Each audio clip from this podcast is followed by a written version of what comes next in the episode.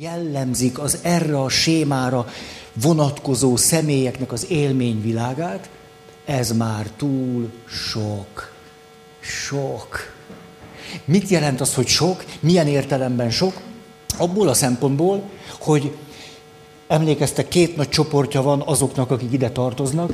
Egyik nagy csoport, akiken van pulóver, másik csoport, akiken nincs. Akár ezt is mondhatnánk, de talán egy kicsit lényegibb, hogy azok, akik azt mondják, nem tudok anélkül élni, hogy valaki ne szeressen, megbecsüljön, elismerjen. Most, azonnal, te maradéktalanul. Te... Nem bírom elviselni, hogyha valami megakaszt. Hogyha úgy érzem, hogy nem vagyok fontos. Valaki nem rám figyel, nem engem értékel. Tehát amikor valaki ebben a sémában van, látni valóan hihetetlenül emberi, normális, természetes alapértékeket él meg, mint szükségletet, muszáj, hogy észrevegyenek, figyeljenek rám, megbecsüljenek, törődjenek velem, szeressenek. De az ehhez fűződő viszonya a problémás. Nem az, hogy ezt fontosnak tartja, vagy fontosnak tartjuk. Pont úgy, mint a szeretet mohóságban. Mikor valaki nem éhes, hanem mohó, azt éjségnek éli meg. És akkor halljuk azt, hogy én semmi másra nem vágyom, mint hogy valaki egy kicsit szeressen.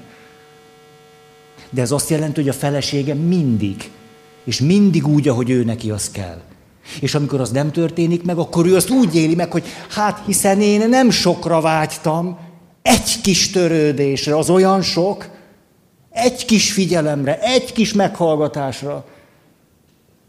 Tehát az ezekhez az alapértékekhez fűződő viszony nagyon problémás, és hogyha most a mélyére megyünk, ennek a problémás viszonynak az a lényege, hogy ő azt mondja, a meddig engem valaki nem szeret, nem becsül, nem értékel, nem néz föl rám, nem lájkol, nap-nap után like özönre van szükségem. Nem lájkoltok, végem van.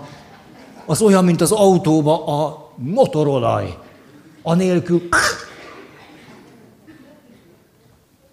Mert közben valahogy így fejezi ki a belső világát, hati nem szerettek, nem törődtök velem, nem becsültök meg, nem értékeltek, és a többi, akkor nem érhető el számomra a saját értékességem hogy jó vagyok. És mert nem érhető el ebben az esetben a saját értékességem, nem is vagyok jól. Addig vagyok jól, ameddig ezeket folyamatosan adagoljátok nekem. És ha nem, már is fogyok ki belőle. Ez volt az egyik világ. A másik, mikor valaki azt mondja, nem hát tulajdonképpen megbecsülés, elismerés, meg szeretet, hagyjuk. Ha, siker. Hírnév. Ez még egyel kijebb van. És akkor azt gondolom, ha végül is sikeres lehetnék, akkor biztos szeretnének is, és ha szeretnének, na akkor biztos jól lennék. Há? Nagyon hasonló ez ahhoz, amikor a gyerekeknek túl sok tárgy van a birtokában. Karácsonyra kaptam nagyon szeretem, olyan jó. Többféle dologra is lehet használni. Mert így könnyű, lehet vele dobálózni is, meg krétát elmaszatolni. De egyébként úszik a vizen. Iszonyú jó. Naszád. De hogyha alámerítem a víz alá, lehet vele bunyózni. Igen, de kaptam egy, mi ez?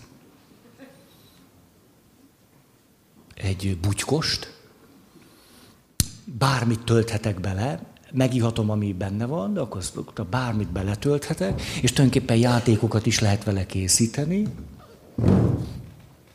Aj, kaptam papírokat is. Jaj, meg egy nagyon jó mappám is van. És ráadásul, nézzétek csak, hát, toll. Tollam is van. Na most, aztán kaptam névjegykártyákat, ezeket gyűjtöm. Van egy csomó már, van 2015-ös is. Ilyen plusz szentképek. És akkor ott vagyok kis gyerekként a csomó értékes dolog között, játszom, azt mondom, igen, elmegyek, tulajdonképpen ezzel fogok, nem tudom, kicsit meguntam, lehet, hogy inkább ebből kéne innom, lehet, hogy az jobb lenne, lehet, szerintem ebből iszom egy hmm. Ez jó. Jó, de jó, hát most, most nem lehet, hogy inkább rajzolni van kedvem, de hát tulajdonképpen rajzolok. Még jó, hogy nincs itt senki. Így, és akkor úgy csinálom, hogy mosolyogjam. Így. Jó. Ti is nyugodtan rajzolgassatok. Hát. Vagy inkább pakolgassam a 2015-ös naptáraimat. Jó, de külön választom, mit lesznek a szentképek. Itt a naptárak. Én. Jó, de jó. Van vízálló is. Így. Ki is próbálom a vízállót, berakom a hajóba. Tényleg állja a vizet. De valahogy nem tudom, most nem tudom, valahogy úgy unatkozni kezdtem. Nem tudom, lehet, hogy hiányzik valami másik játék kéne nekem. Szerintem azért nem vagyok még jól. Lehet, hogy egy, egy másik játék kéne. Ti mit kaptatok karácsonyra? Kaptatok ezeknél valami jobbat? Van most valami olyan játék, amit nagyon reklámoztak, mert az biztos jó. Szóval ez ugyanaz az áll, most rendet kell raknom, mert anya meglátja, hogy így kipakoltam, és nem raktam. És most már este van, késő van, és azt szoktam mondani, hogy rakjak rendet, és úgy vegyem fel a pizsamát. Hogy már ne pizsamába rakjak rendet, mert a, a szoba poros, és akkor poros lesz a pizsamám, és akkor úgy ne feküdjek be az ágyba, mert úgy nem lesz szép az álmom. Tehát most még így. Rendet rakok. Fölrakom. Még lehet, hogy lefekvés előtt ebből egy picit fogok inni. Jó, ez kimaradt. Ez most már nem rakom olyan jó rossznak lenni. Nem rakom be. Elrakom, ezzel fogok aludni. Ennek mi volt az értelme?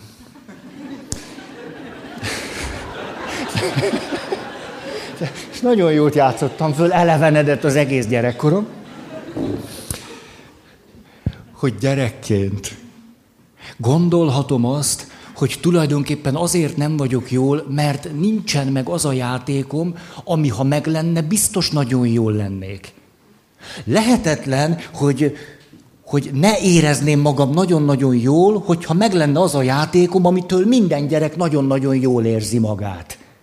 Mert tegnap az iskolában is mondták, hogy ők például kaptak, nem tudom én, mit? Lego. Hát ezzel most egy érzékeny pontomra tapintottat. Egy ismerősöm megkapta az egész csillagrombolót. Jó, hagyjuk. Szóval az a fantáziám már két-három-négy évesen is, hogy nagyon hiányzik nekem valami, ami ha meg lenne, akkor jól lehetnék. De ameddig az a dolog, ami nagyon fontos volna nekem, hogy jól legyek, hiányzik, addig nem lehetek jól. És ehhez, ez itt a csavar. Értékes dolgokat kötünk. Valódi értékes dolgokat, hogy valaki szeressen és megbecsüljön és elismerjen, vagy hírné, vagy siker, vagy ki tudja micsoda. És elindul egy veszőfutás, és nem vesszük észre, hogy ez a logika, amiben élünk, ez tesz bennünket boldogtalanná. Ha. És ezért kezdtünk el beszélni arról, hogy tehát itt a jóhoz fűződő viszonyunk nagyon problémás. Hmm. Ha a társadalom mindenek fölött megerősít bizonyos jókat, akkor aztán ki se látunk ebből a világból. Mert akkor egyértelmű, hogy azzal nekünk jól kéne lennünk. És ha nem, akkor valószínű az a baj, hogy a kóla nem volt elég hideg. A ház nem elég nagy, az autó nem elég gyors, a nő nem elég szép, a férfi nem elég gazdag. Ha az lenne, akkor biztos jól lennék. Hmm. Na most jönnek a pontyok. két megközelítésünk van, az elsőt egyetlen pontba összefoglaltam. Ha a jóhoz fűződő viszonyunk nagyon problémás, ennek árnyékában a rosszhoz fűződő viszonyunk is nagyon problémás. Ezért érdemes a szó legjobb értelmében és nem morális megközelítésből nézve megtanulnunk rossznak lenni, rosszalkodni, fölfedezni a rossznak a jó oldalát. Például még nincsen 2016-os naptáram. Ez szomorúvá tesz. Biztos vannak olyanok, akiknek már van. Nekem még nincs. De most megtanulhatnék együtt élni 2016-os naptár nélkül. Hmm. Ez lehet, hogy edzetté tenne. Az érzelmi teherbíró képességem növekedhetne. Megtanulni rossznak lenni, nem erkölcsi értelemben. Há? Há? Ijesztő? Erről beszéltünk a múlt alkalommal. Ezt már most nem szeretném tovább mondani. Most a másik oldalát szeretném mondani mondjuk tíz pontban. Ez, hogy mi van most akkor, hogyha ebben a jó és rossz, most valaki szeret vagy nem szeret, ha szeret, az jó, ha nem szeret, rossz. Ha elismernek jó, nem ismernek el, rossz. Törődnek velem jó, nem törődnek velem, rossz. Sikeres vagyok a munkámban, jó, sikertelen vagyok, rossz. Valaki fölnéz rám, jó, valaki nem néz rám föl, rossz. Hogy ez a logika egészen beteggé tud bennünket tenni. Egész beteggé. És akkor most egymás után mondanék pontokat, hogy mire csodálkozhatnánk rá itt a jó és a rossz összefüggésében. Az első így szól. Fölfedezhetnénk azt a jót, illetve fölfedezhetnénk azt, hogy az, amit rossznak tartunk, az lehet valami nagyobb jónak a része. Tehát amit rossznak tartok, az egy nagyobb jó része lehet. Tulajdonképpen, hogyha már gyerekkornál vagyok, emlékeztek arra, amikor még mondjuk első osztályos korotok előtt, amikor nem alakul ki az idővel való megfelelő bánásmód. Egyszerűen még az agyunk nem olyan fejlett. Akkor elesel, mondjuk én nem csak elestem, hanem verekedtem is sokat. Az egyik ilyen alkalommal egy elhagyatott lakókocsiban verekedtem valakivel, akit sikerült a földre nyomnom, és rettenetesen kiabált, hogy állj, állj. Én nagyon büszke voltam magamra, hogy milyen gyorsan két vára fektettem, de kiderült, hogy az elhagyatott lakókocsiba, a fenekébe belement egy szög.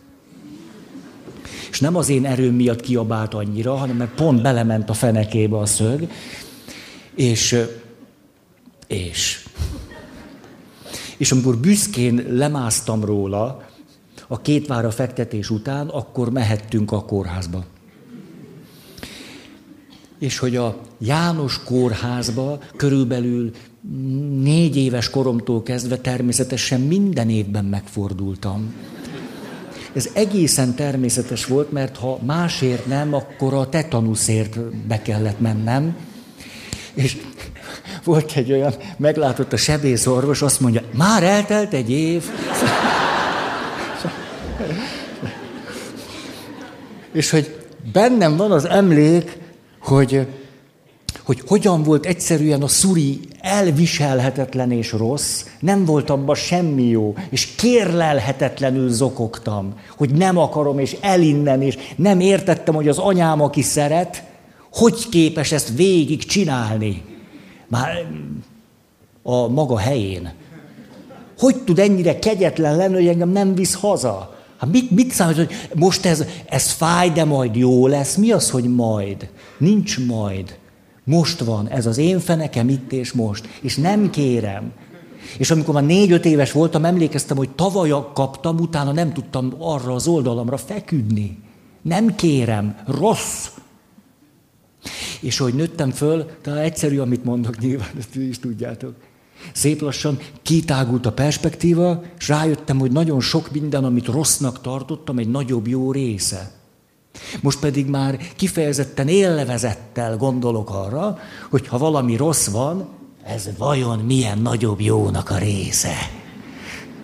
Az lehetetlen, hogy ne legyen valami nagyobb jónak a része, és hogyha kizárólag és csak rossznak tartom, ez azért lehet, mert túl szűk látókörűen nézem, vagy én központúan, vagy rövid távúan.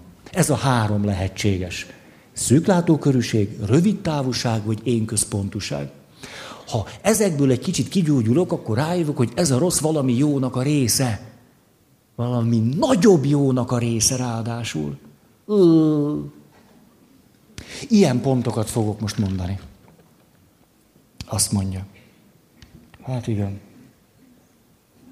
Jaj, hát hányan vagytok olyanok, akik mondjuk két éve nem jártatok? Senki. Ez jó. Nem, csak nem fogom föltenni a kezem. Te!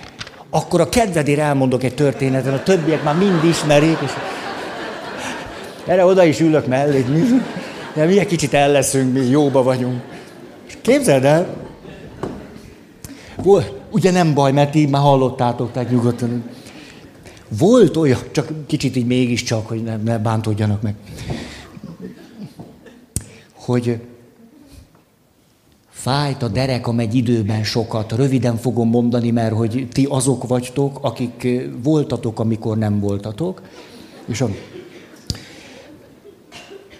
Fájt a derekam, elmentem az orvoshoz. Az orvos megvizsgált. Hmm. Azt mondja, hát, miután a volt Szovjetunióból érkezett, törve beszélte a magyart. Vizsgálgatott, azt mondja, magának, álló nem való. Jó, hát az ember bírja a sorscsapásokat. Tovább vizsgálgatott, azt mondja, Magának ülő munka nem való. Még éreztem egy kis reményt. Végül is pap voltam, tehát még volt mibe kapaszkodni, de végül rám nézett és bevitte a kegyelemdöfést. Na, fekvő munka nincs. És a, emlékszem, hogy kitámolyogtam, jó, hogy körülbelül három perc alatt lenulláztak. Még elvileg van 60 évem, de hát így már tulajdonképpen nem érdemes. És akkor, hogy mentem át, ott volt a, a, a, egy ilyen orvosi rendelő világ, volt egy belső udvar, és nem értem át az udvar másik részére, egyszer csak valami hihetetlenül világosan megjelent bennem. Ezt mind tudjátok, csak neked mondom, mert mindenki más tudja. Ez pedig az, hogy milyen érdekes, mikor 22 évesen úgy döntöttem, hogy pap leszek, akkor azt gondoltam, hogy ez egy nagy, nem tudom, mi gesztus a részemről többek között. Hogy azért ez mégiscsak egy komoly dolog. Na, mégiscsak 22 évesen abba hagyni az élsportot, azért ez egy jó. És ahogy ez az orvos azt mondta, hogy hát kérem szépen, ilyen magas, meg gerinc, meg... Hirtelen arra jutottam, hogy lehet, hogy most már mondjuk kerekes szék vagy bottal járnék. Sportoltam volna még tíz évet, nem is akárhogy, tudjuk, az élsport nem egészséges. Most sportoltam volna még így, mi lett volna velem?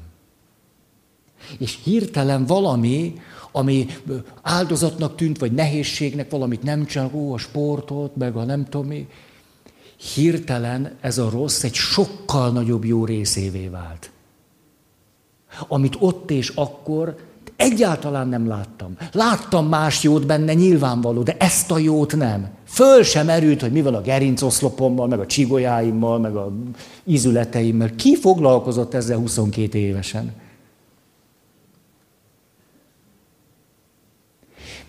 Hát ez az első gondolat, hogy fölismerem azt, amit most rossznak tartok, mint egy nagyobb jó részét.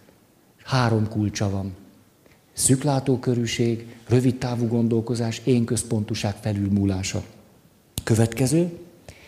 Fölismerem azt, amit eddig csak rossznak tudtam tartani, hogy ez a rossz valami jónak a föltétele. Hogyha valamiképpen ez a rossz nem lenne, vagy nem történt volna meg velem, valamilyen jó nem létezne. Nem is volna. Vagy legalábbis nem úgy lenne. Sokszor emlegetem nektek azt, hogy, hogy amikor valaki a származási családjában szülősítésen megy keresztül, túl nagy felelősséget kell vállalnia gyerekként. Olyan terhek kerülnek rá, vagy olyan terheket vesz magára, esetleg ő maga dönt 5-6 évesen, hogy például azt mondod, jó, hát akkor mostantól kezdve nem zavarom anyát és apát, mert így is nagyon sokat veszekednek. Megpróbálok jó lenni, hát ha akkor kevesebb lesz a bajuk. Mert nyilván én nagyban hozzájárulok ahhoz, hogy boldogtalanok. Ezért az a rossz, ahogyan a szüleim ordítanak és veszekednek és püfölik egymást, és az a helyzet, amiben újból és újból vagyok, és nem jó nekem, annak a részeként és következményeként nagyon sajátosan megtanulok valami olyasmi önfegyelmet, önmagamnak a tudatos korlátozását. Nagyon sok minden olyasmit, amit más emberek egy életen keresztül nem. Megtanulok hidegben élni, ahogy ezt szoktam mondani. Mások, akiket úgy szerettek, hogy szükségük volt rá, mindig föltekerik a fűtést 22 fokra. Mert nekik otthon mindig 22 volt, vagy 23. Tehát ma az is nagy dolog, hogy csak 21 fok. Valaki megtanulta hidegben élni, jól el van. A kedves bácsi Óbudán járt a misére. Placi datyával együtt volt a gulágon. Miután hazajött a gulágról, attól kezdve nem fűtött. Képzeljétek el. Tehát ő neki a rezsicsökkentés olyan, mint egy vicc.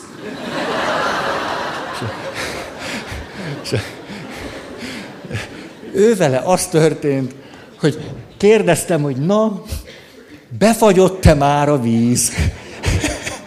És akkor kizárólag akkor kezdett el egy picit temperálni, amikor az a veszély fenyegette, hogy befagy a víz, és elfagynak a csövek otthon. Ezért volt egy tél, kérdeztem, na, Laci bácsi, hány fok van? Jó, stabil négy. És, és, akkor csillogott a szeme, 80 éves bácsi, értitek? 85. Négy fokba, azt mondja, szép lassan, fokozatosan hűl ki. Hát nem olyan, hogy hirtelen lesz hideg, szép, hozzá lehet ahhoz szokni. És utána azt mondja, azt mondja, képzeld, nagy szerencsém van. Egy-két évig nem voltam alattam lakó, de most van.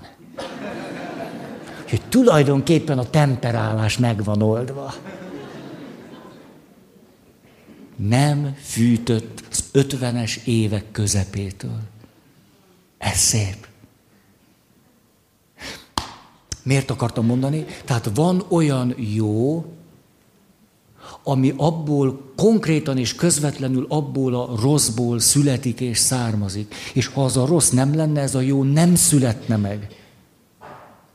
Segítő foglalkozásúak, hogyha van bennük részvét és együttérzés és egyáltalán indítatás, hogy más emberekkel törődjenek. Sokszor olyan egészen természetesen magunkat háttérbe helyezve. Ez nem egyszer a családtörténetnek a sebzettségéből származik. Hát ha én megtapasztalom azt, hogy nap-nap után én tudok a család közepe lenni, hát miért hangolódnék én bárki másra? Csak módjával, amennyire az emberi természetből az adódik. Egyébként nem vagyok rá. Hmm emlegetem ezt is nektek, megrázó, nem megrázó, meghatározó, az más. Hogy meghatározó élmény volt, mikor itt volt Budapesten, itt a, a kongresszusi központ. Ott volt családterápiás világkonferencia, világkongresszus. És ott elmentem egy, egy előadásra, és olasz családterapeuta a kutatását ismertette, hogy van egy közös vonás az összes családterapeutába, akivel beszélt, valamint tudom én, 60-80 olasz családterapeuta.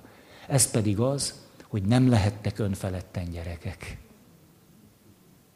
És azáltal, hogy nem, lehetten, nem lehettek önfeledten gyerekek, már gyerekkorban elkezdtek érzékelni egy családot, mint egy rendszert, mi van anyával, de közben mi van apával, és közben mi van köztük.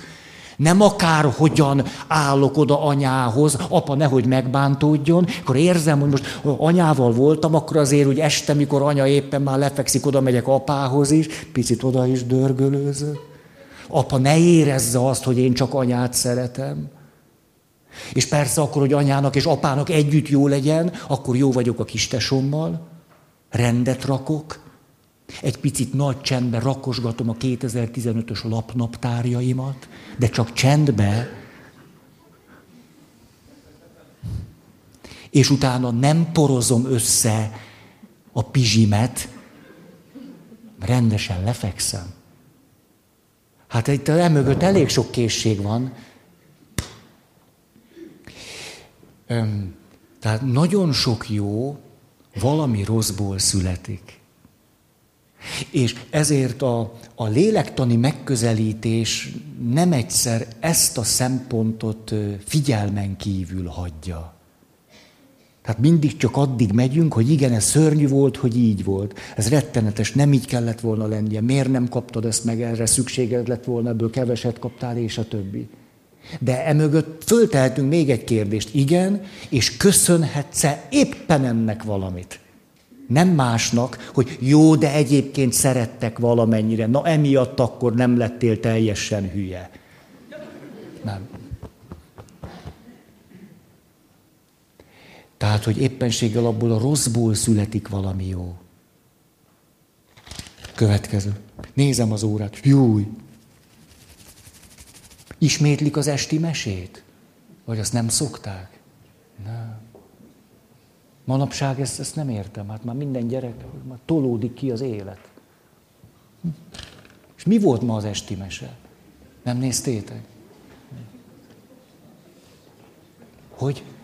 Putrinka utca? Nem? A mi volt? Nincs esti mese.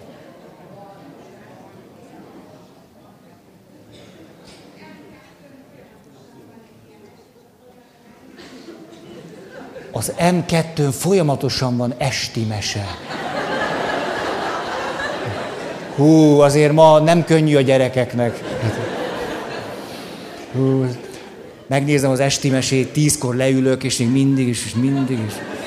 Ú, ez nagyon dráma, és még éjfélkor is esti mese, és hát így nem lehet aludni. Ú, szóval azért nem könnyű a gyereknek lenni. Egész nap esti mesét kell nézni, és valahogy sose lehet elaludni, szörnyű. És akkor kézed, de végre belebólintasz, hogy miről maradtam le? És nem tudom, mi van Oriza Triznyákkal. Mi történt vele, ameddig aludtam? Szörnyű. Mert a mi időnkben, hogyha megnézted a Futrinka utcát, egy hétig ott nem történt semmi. Legközelebb következő kedden történt velük valami, mert, mert hétfőn nem a Futrinka utca volt, hanem az Egér a Marson. És szerdán...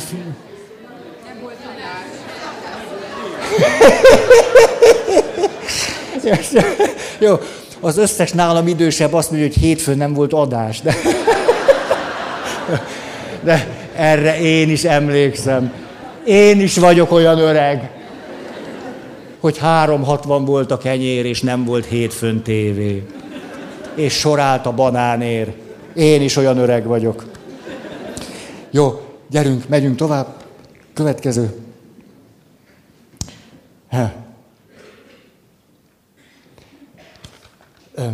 Még ide egy élményemet, hogy nem csak olyan rosszból születhet jó, ami velem történik, hanem olyasmiből is, amit én látok, vagy fedezek föl, vagy döbbenek rá. És akkor hány és hány ilyen történetet hallottam, valaki azt hogy mentem az utcán, és ezt láttam. Hogy valakivel az történt. Na akkor rájöttem, hogy ez rettenetes, így nem szabad csinálni. láttam valakinél valami rettenetes rosszat, akkor rájöttem, hogy én milyen szerencsés vagyok. Valakinél született egy beteg gyerek, akkor rájöttem, hogy pusztán azáltal, hogy a gyerekei egészségesek, fogjam be a szám. Értitek ugye a stílusomat, ahogy mondom, hogy valakinek az élménye ez, hogy most mit, mit, mit mondom én, és mondom ezt. Elmondta a nagymamám, hogy ő vele hogy volt, hogy erőszakolták meg az oroszok, akkor te jó ég. Hát ehhez képest mi az az atomerőmű? Na most, nem tudom, ma ilyen, ez, ez kicsit...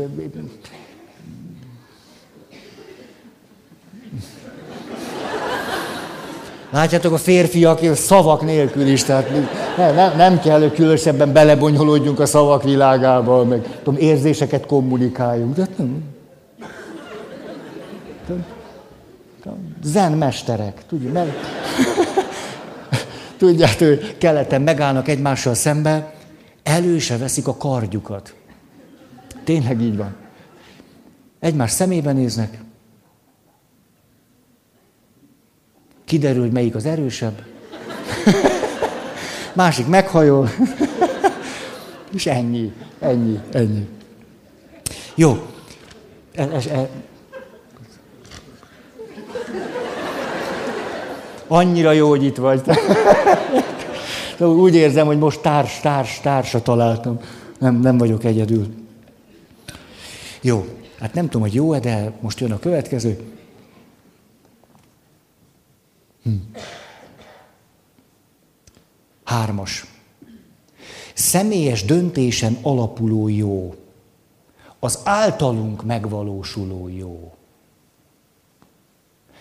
Megnéztem a Gravitáció című filmet. Láttátok? Na.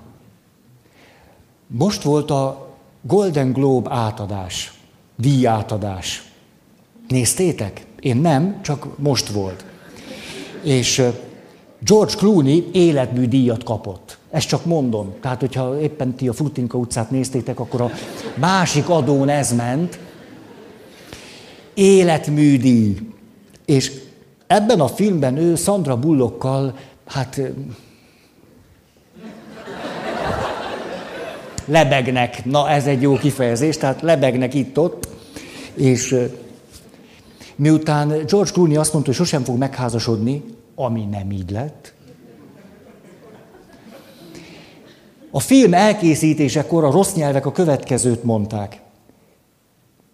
Csak hogy ne kelljen Sandra Bullokkal lennie, kilőtte magát az űrbe. És pont ezt a jelenetet akarom idehozni, ha láttátok, ha nem, nem érdemes megnézni. De, ha láttátok legalább, akkor úgy elbeszélgetünk róla, mégis csak valami jót kihozunk ebből a rosszból. De nagyon szép, nagyon szép.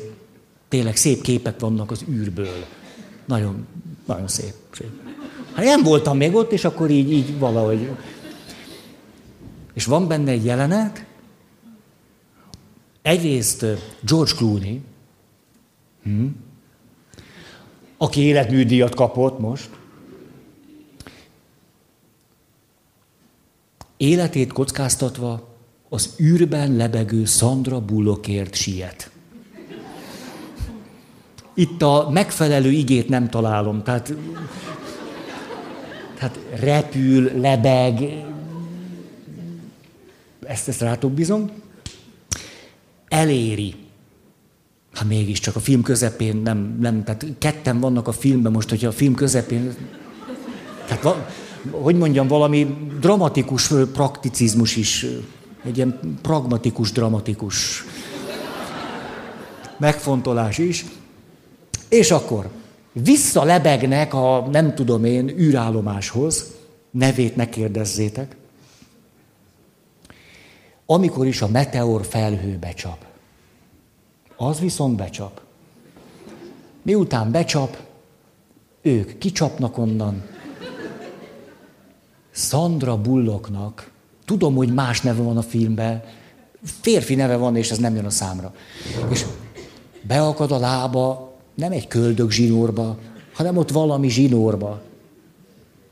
De ha nem akadt volna be a lába, ellebegett volna az űrbe. És akármilyen nagy színész Sandra Bullock, ő se tudna az űrben sokáig lebegni, elfogy az oxigén. Szegény George Clooney. Ő messzebb lebegett, és van a filmek egy drámai jelenete, amit eddig sziklákon, havas alpokon, Monteveresten, bárhol, de most már az űrben is van.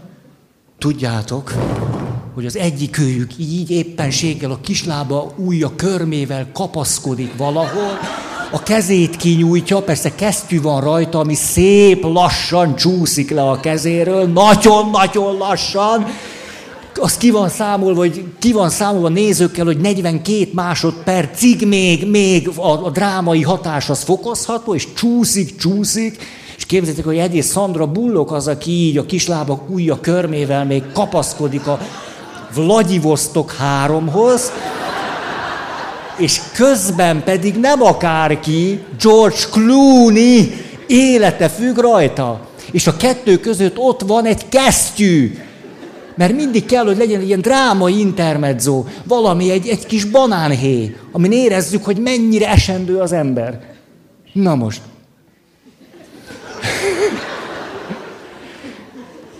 És a film nem ezzel az általunk megszokott dramaturgiai fordulattal él, hogy szép lassan lecsúszik Sandra Bullock kezéről a kesztyű. Hát az űrben nem vadászkesztyűt hordanak az emberek, az rendesen rajta van a kezén, hanem az történik, hogy George Clooney szerintem 85-ös pulzussal, minden pszichés funkciójának birtokában, fölméri a helyzetet, vagy Sandra Bullock, kislába ujja körmével, képes megtartani magát a Vladivostok haton, de ha még mennyin? Három. Annyira jó, hogy, hogy, tehát, hogy a tartalmak átmennek. Ezért szeretlek titeket. Érdemes, érdemes. És tényleg most valaki jött hozzám, szervezők közül, azt mondja, Feri, csinálj egy olyan előadást, teljesen mindegy, hogy miről szól, de rengeteg szerepről beszélj, hogy aztán a farsangon be lehessen öltözni. De eszembe jutott ez a kérése, tehát lehet, hogy ma van ez az előadás, hogy teljesen össze-vissza beszélek, viszont a farsangon olyan szerep repertoár jelenhet majd meg, mindenki örül neki. Tehát most már beöltözhet Sandra Bullocknak. George Clooney-nak, astronautának, Vöcsök négynek. Én ennél többet nem tudok most a farsang sikeréért. Tehát, picit próbálok tempósabban. Tehát minden széles funkciójának birtokában George Clooney úgy dönt, hogy vagy Sandra Bullock túléli, vagy nem. És jól méri föl a helyzetet. És összefüggésbe hozza ezt saját magával. Ha továbbra is belekapaszkodom Sandra Bullock kesztyűjébe, akkor a kislába ujja körme lenő. És akkor vége. De ha elengedem, akkor ő megmenekül, én persze nem. Hát, azért ez, ez az ő egy kicsit megrendített. És akkor George Clooney ellebeg az űrbe, és tudjuk, hogy meg fog halni. Azért az... És nem emiatt akartam ezt elmondani, hanem azért, mert itt jön az, ami igazán szép. Ez pedig az, hogy George Clooney az öreg astronauta tudja, hogy mit kell csinálni vöcsök ötön. Mert hiába Cyril betűvel van mindenki írva. Hát ő, ismeri a kínai, a szovjet és az amerikai technikát. George Clooney. És ezért Sandra Bullock a kezdő nem tudja, hogy mi hogy van. Ezért miközben George Clooney lebeg egy fekete lyuk felé, a nagy semmibe, a közben még van rádió összeköttetés. Uh-huh. És folyamatosan, ameddig van levegője, tanácsokat ad Sandra Bullocknak, mégiscsak egy hollywoodi színésznő, tehát kár lenne érte, hogy hogyan tudja túlélni ezt a helyzetet. Hogy hol van, ahol be tud menni vöcsök hadba, ott mit csináljon, ott mit nyomjon meg, mit ne nyomjon meg. Töröm, töröm, töröm. És azért ez megrendítő. Akár mennyire is. Azt tartom benne nagyon szépnek, hogy valaki nem csak arról dönt, hogy a másik éljen, és ennek az az ára, hogy én most elengedem, mert erre mondhatjuk azt, hogy egyszerűen hozott egy racionális döntést. Hát ő úgy is meghalna, mert hogyha csak kapaszkodik Szandra Bullogba, akkor mind a ketten meghalnak. Ha elengedi, akkor is meghal neki tulajdonképpen mindegy. Mondhatjuk azt, hogy tehát akkor mindegy volt. De az nem mindegy, hogy hogy távolodik el, nem azzal törődik, hogy igen, de most mi lesz velem, meg, hanem hogy folyamatosan segíti azt a valakit, aki túléli. Azért ez, ez, ez a két perc, ez szép, szép, három is volt. Szép. És azért mondtam ezt el, hogy létezik az a jó, ami a mi személyes döntésünk alapján van. Egy rettenetesen nehéz helyzetben is. Éppenséggel egy olyan nehéz helyzetben is, amiben a döntésünk akár a legsúlyosabban érint bennünket. És még nem is csak arról hozhatok döntést, hogy az életemet odaadom, hanem hogy ezt hogyan csinálom. Tehát az a jó, ami egy lehetetlen rossz helyzetben a személyes döntésem alapján van. És hogyha nem hozok döntést, vagy nem azt a döntést hozom, akkor nincsen. Az a jó, akkor nincs. Így pedig van. Például George Clooney megházasodott. Ez egy személyes döntés alapján történt, és föltehetően, ha nem házasodik meg, na,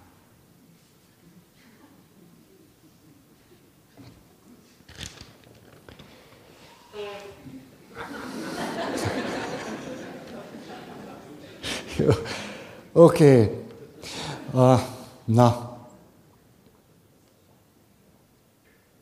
Négyes pont. Az a jó, ami több, mint mi, és ami átjár minket, és mi részesülünk belőle. Hmm.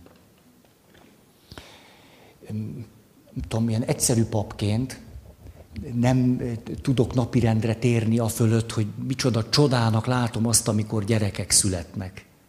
A pici gyerekeket. Ez, ez egyszer fölfoghatatlan. Egyszerűen zseniális. Olyan szép az, jön valaki, szóval, Feri, nem akarom hangosan mondani, mert nem akarom elkiabálni. De ma negyedik hónap lesz nem sokára, de még nem mondjuk el de neked nem bírtam, hogy ne mondjam. Akkor mondjuk jön ki valaki áldozni a misén, nagy pocak, hetedik hónap, nyolcadik, és akkor Krisztus teste, amen, és akkor...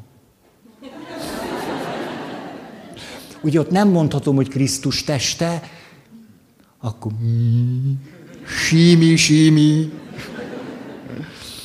Akkor jön valaki, tudod, két hónapos, három, pici, jöttünk megmutatni.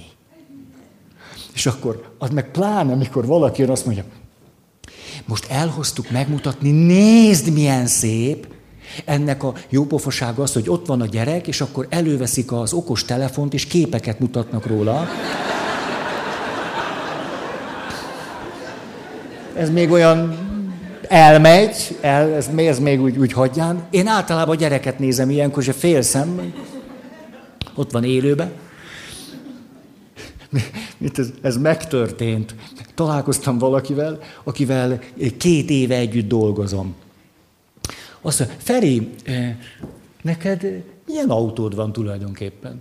Na, én nekem? Hát én nekem kizárólag Toyotám van. Csak is Toyota.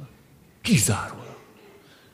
Azt na hát, én mindig téged egy olyan Volkswagenes embernek néztelek. Meg voltam róla győződő, hogy te ilyen Volkswagenes valaki. Én nem. Ott állunk egymásra szembe, azt mondja, hát akkor föl fogok menni a netre, egy kicsit megnézem, hogy milyen is vagy.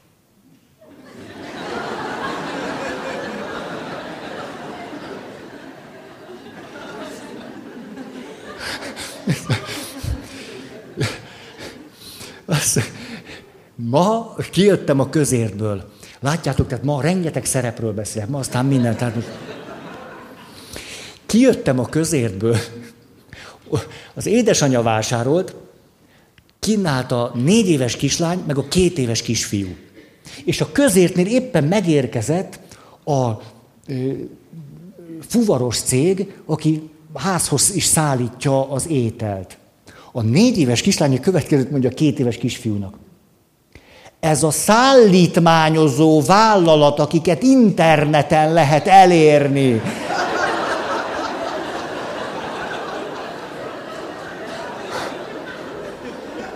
Mondta a négy éves kislány a két éves kisfiúnak.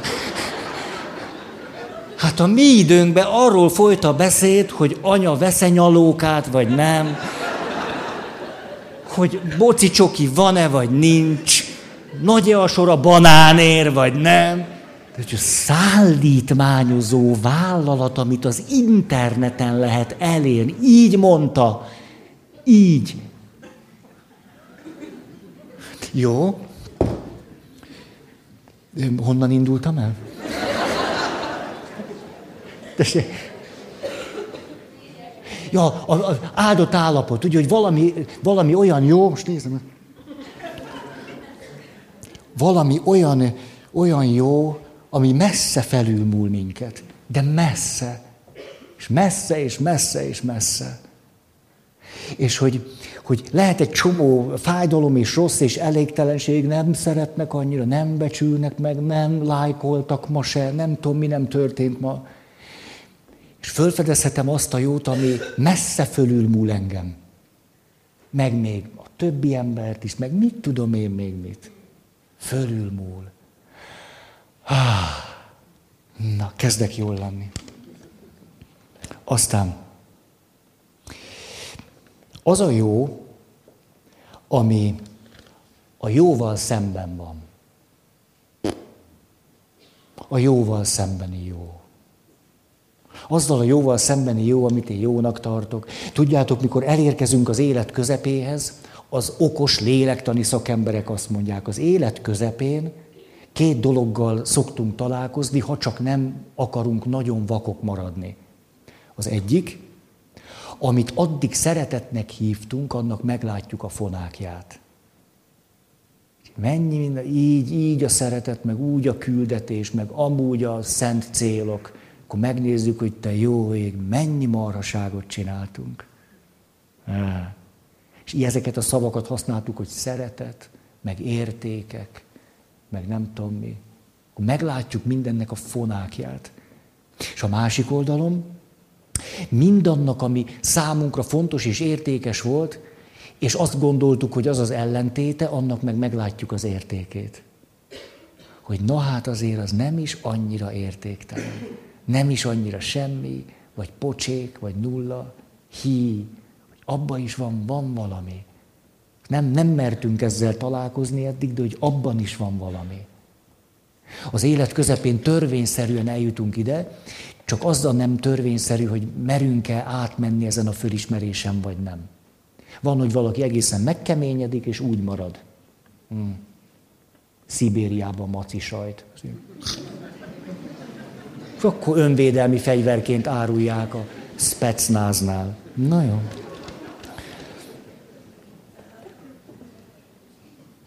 Lesz a mai alkalom, tehát, de azért annyira jó, jó, tehát megint újabb szerepeket mondok, büszke vagyok magam. Jó. A,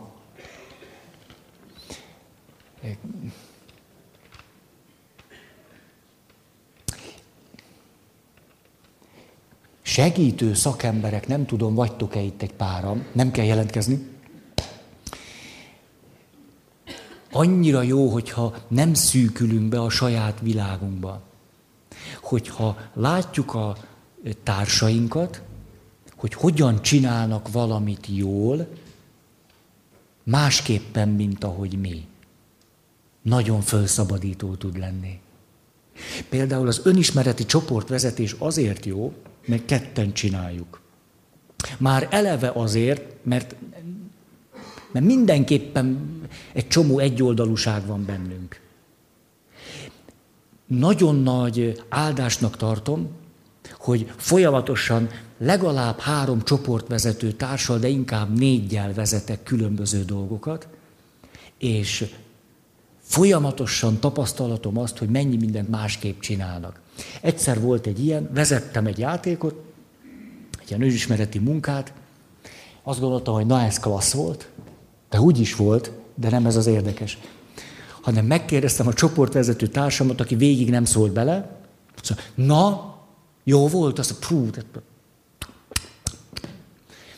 Gondoltam, hogy na, te mit csináltál volna másképpen, kérdeztem tőle. Válasz, mindent. Na ez az érdekes.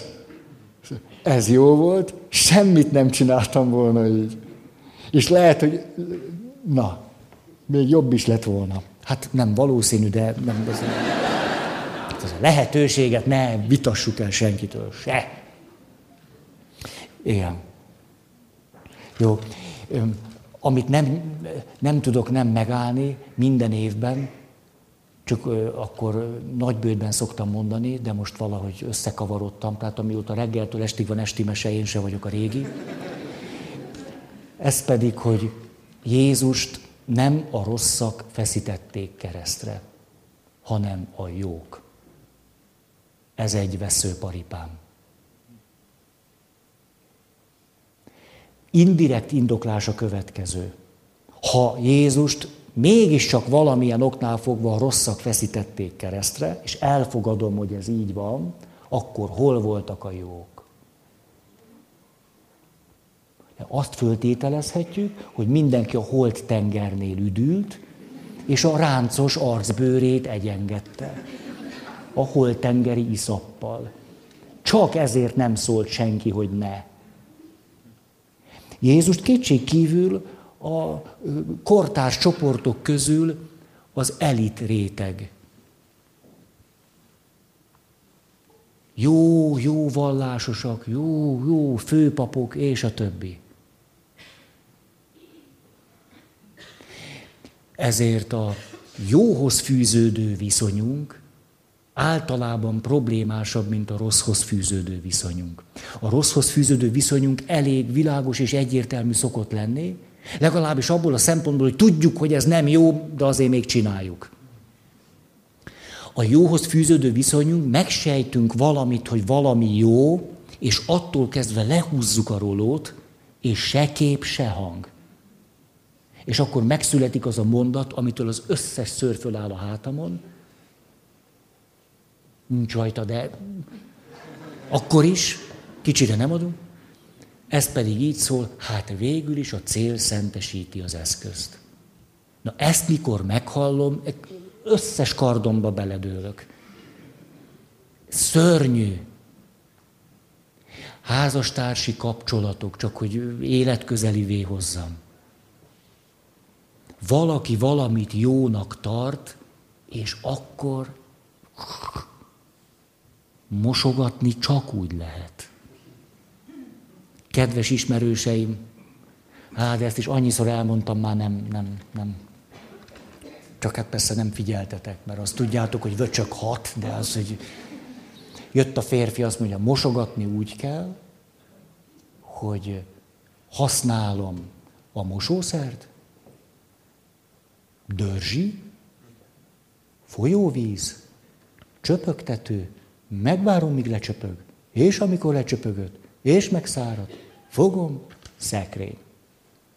Egyértelmű. Rám nézett a párja, azt mondja, na hát látod, Feri, ez van. Ezért nem lehet vele élni.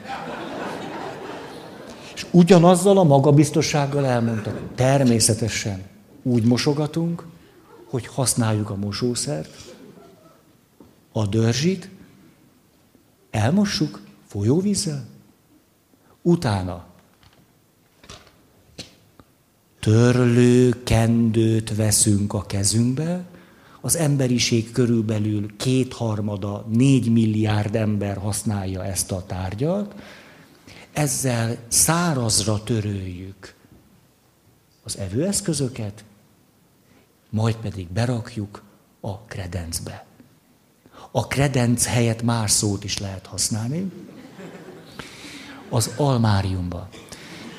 És, a, és voltak akkor olyan húsz éve házasok, és azt mondták, hogy ez elviselhetetlen, hogy a társuk húsz év alatt nem tanult meg rendesen mosogatni. Ahogy kell. Vagyis, ahogy jó. Hmm. Hmm.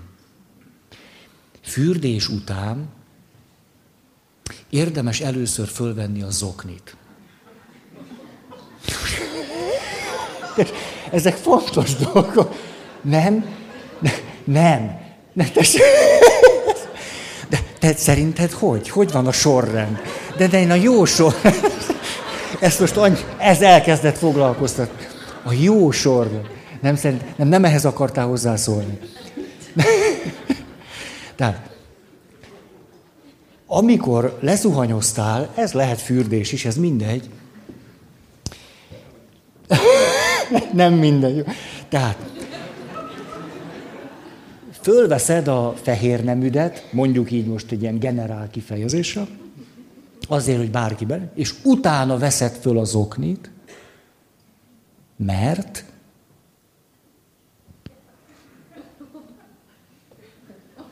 Na? Néhány hete hallottam, a szakértő mondta, hogy hogy kell öltözködni. Egész megrendített, ez 48 éves koromban kellett megtanulnom, hogy hogy kell rendesen öltözködni. És ezért gondoltam, hogy nem biztos, hogy ti is tudjátok, hát, hogy hány a vetin fölöltözködtök. Hát látom, hogy néztek ki. Azt gondoljátok, csak a végeredmény számít? Nem, drágáim! Az út! Szóval, fölvetted az alapruházatot, amivel már kimehetnél az utcára, de még nem volna érdemes. És amikor ez megvan, akkor zokni, harisnya, mert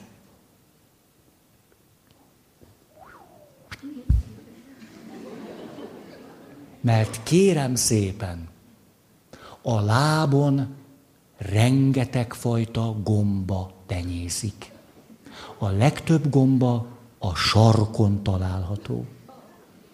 Na már most, te elővigyázatlanul, nem te bárki, a még nedves csülködet használva fölhúzod a gatyádat, és a te gomba tenyészettel viruló sarkadról az egész gatyád belül egy gomba tanyává válik.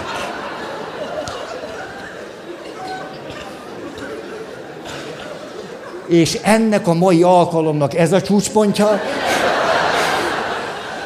ennél lejjebb már nem lesz, mert én most mindenféle lélektani kutykuruty és figyfirigy ellenére valami igazán hasznos információt tudtam átadni.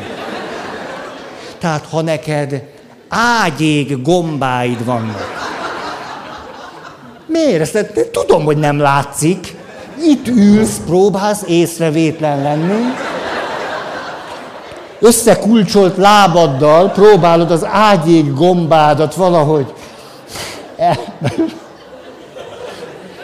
Jó, tehát, hogy mondjam, volt idő, amikor kérdéses volt a papszentelésem. Szóval, ilyenkor magam is hitelt adok a kétkedőknek.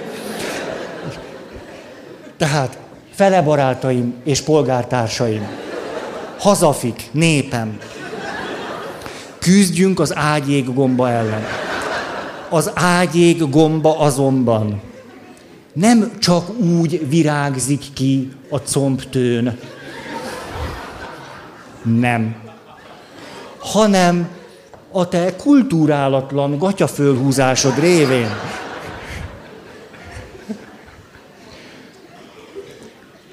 Másik szakértői csoport nem ért egyet. Szóval ekkora hülyeséget még nem hallottam, hiszen először óvatosan.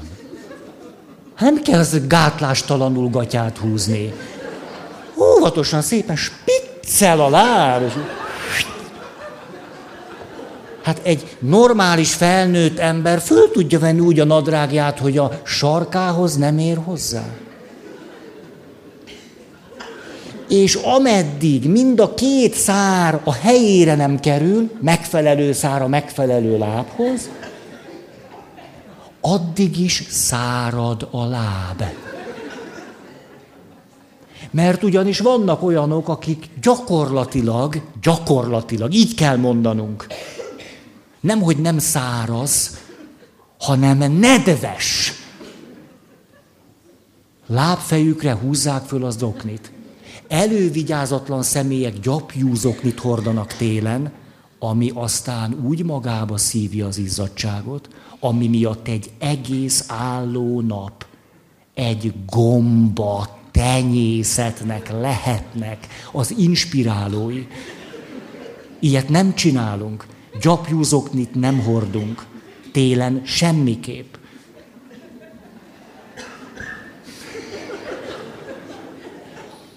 Akik igazán profik, ülve húzzák föl a nadrágot, azért, mert akkor utána már nem kell leülni, és még egy picit így szárítják a lábukat, mégpedig úgy, hogy láb ujjat egy picit terpesztik. Akiknek erős a hasfala, egyszer. Ez időtakarékos. Egy valamit remélek ma este, hogy sikerült valahogyan bevésni, hogy a jóval szemben is lehet valami jó. Hogy nem csak egyféleképpen lehet jó, és hogy azt gondolom, hogy csak megőrülni lehet akkor, hogyha nem becsültek meg máma, és hogy ezzel a jóval szemben is lehet valami jó. Ez a kérdés, hogy most ezzel a jóval szemben, ami nem történt meg, és kétségkívül nagyon fájdalmas, ezzel szemben mi az a jó, ami megtörtént? Ha. Júj, júj, esti mese. Alig várom. Há, szerencsére fölvettem, meg tudom nézni. Mindaz hat évet. Jó, ezt csak így gyorsan ide pöttyintem nektek. Fölismerem a máshogy jót, a másként jót, a másért jót, vagy a másra jót. Ez már majdnem olyan, mint egy vers. Másként jó, máshogy jó, másra jó, másképp jó. Itt nem is mondok példákat. Jó? Ö, utolsó két pont. Nálam ez a nyolcas. Fölismerem azt a jót, ami valami rosszra adott válasz. Tehát létezik olyan jó, ami nem csak mondjuk egy személyes döntés kérdése, nem csak valami nagyon személyes jó, ami nélkülem nem lenne, hanem ami egy rosszra való válasz. És a keresztény gondolkozásban ez a szempont is nagyon-nagyon erőteljesen megjelenik. Húsvétkor azt mondjuk, szerencsés vétek, mely ilyen megváltást érdemelt. Szerencsés vétek. Húsvétkor ezt énekeljük. Furcsa. Vagy Szentírásban egy másik helyen, hogy amikor elhatalmosodik a bűn, akkor túlárad a kegyelem.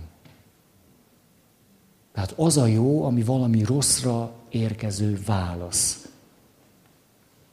Valaki azt mondja, hogy na ezt már most így soha többet nem. Ezt másképpen. Valami jó, ami a rosszra való válasz. És képzeljük el, te átéled, hogy éppen nem törődtek veled, vagy nem gondoskodtak rólad a mai nap, és akkor létezik-e olyan jó, ami pont erre adott válasz lehet? Hogy találkozom valakivel, akivel kapcsolatban az a benyomásom, hogy vele is pont így van. Eldöntöm, hogy vele ne legyen így. És akkor az utolsó gondolat, ezzel zárom, hogy az a jó, ami fölülmúlja a jó és a rossz ellentétét. Ez a nagyobb jó, vagy a több jó. És itt mondok is egy példát. Jelent meg egy könyv, az volt a címe, hogy miért történnek jó emberekkel rossz dolgok. Én nem bírtam elolvasni. Én, tehát nem azért mondtam, hogy olvassátok el. Nem, egyszer nem bírtam. És a címen viszont sokat gondolkoztam. Miért történnek jó emberekkel rossz dolgok? És hogyha jó emberekkel rossz dolgok történnek, akkor abba illik belepusztulni. Ugye az, az rettenetes, akkor elveszítjük a hitünket, akkor nem érdemes tovább élni. Hmm. Miközben az igazán izgalmas kérdés nem ez, hogy miért történnek a jó emberekkel rossz dolgok, hanem hogy amikor rossz dolgok történnek jó emberekkel, miért maradnak jók? Ez egy sokkal, de sokkal izgalmasabb kérdés. Mikor jó emberekkel rossz dolgok történnek, miért maradnak jók? Mert úgy tűnik, hogy sokan hiába történnek velük rossz dolgok, jók tudnak maradni. És ezért az a jó, ami fölülmúlja a jó és rossz ellentétét, az már nem csak egy személyes jó, nem csak valami, ami válasz a rosszra, és a többi, és a többi, hanem mikor rájövök, hogy igazából az, az igazi életkérdés nem is azt, hogy a jó vagy a rossz, most velem miért jó, és az miért rossz, és most akkor engem nem szeretnek, nem törődnek, nem becsülnek, nem, nem sikerül, nem pedig. A nagyobb kérdés az az, hogy akár mi is történik velem, én miért akarok jó lenni? Vagy igaz maradni? Hogy miért? És mikor valaki azt mondja, eldöntöttem, hogy igaz ember akarok lenni. Abban a pillanatban, ahogy nem a jóról és rosszról döntünk, hanem magunkról, fölül múltuk azt a dilemmát, amiben nem tudom én, négy milliárd embernek kedve van belepusztulni, nem tudom én, hogy mentálisan. Igen, most ha ilyenek történnek az emberrel, akkor bele kell pusztulni, ez szörnyű, nem lehet tovább élni, nincs igazság a Földön. És...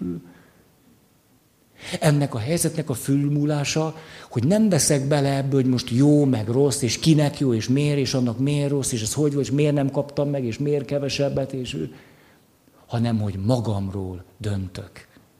Akkor magamról döntök, az azt jelenti, hogy teljesen mindegy, hogy most ettől kezdve te mit csinálsz velem, mert én eldöntöttem, hogy én ki akarok lenni. Hogy hogyan akarok élni. Én ezt eldöntöttem, én magamról hoztam döntést. Ezért az sem zavar különösebben, hogyha nem tudom, egyedül maradok. Hát hiszen magamról hoztam döntést. Nem arról hoztam döntést, hogy akkor rendes maradok, ha még vagytok öten. Ha még vagyunk tizen, addig rendes maradok. Ettől kezdve teljesen mindegy, hogy te milyen vagy, te mit csinálsz, ki milyen, az élet mit ad, mit nem ad, mit kaptam, mit nem kaptam, mert magamról hoztam döntést. Ez az igazán szép, hogy ide el lehet érkezni és jutni, hogy fölül lehet múlni azt, amiben emberek legszívesebben beledöglenének, hogy nem igazság, és miért és szörnyű, és... Há, rám ez fölszabadító hat. Akkor magadról hoztál döntést, onnantól kezdve jön a szabadság. Az nem azt jelenti, hogy ha valaki bánt, az jól esik, vagy nem tudom, milyen rezignált leszel, vagy nem tudom, ilyen spirituális fenyköltségbe gőgösködsz. Dök. Dünk. Toktektök. Nem tudom. Szóval felülmúlható ez a dilemma, hogy most nekem szükségem valami jóra, és ha ezt a jót nem kapom meg, akkor addig, és ha meddig az a jó nincs, addig. Jaj, ez de jó. Most akkor befejezem. Több praktikus életvezetési tanácssal nem szolgálhatok ma. Minden esetre gondoljátok meg, hogy lefekvés előtt zuhanyoztok-e, vagy nem. És, és akkor várjunk madárjesztő, astronauta, tűzoltó, rendőr, katona, orvos, agrármérnök, szemfelszedő asszony, stoppoló nő.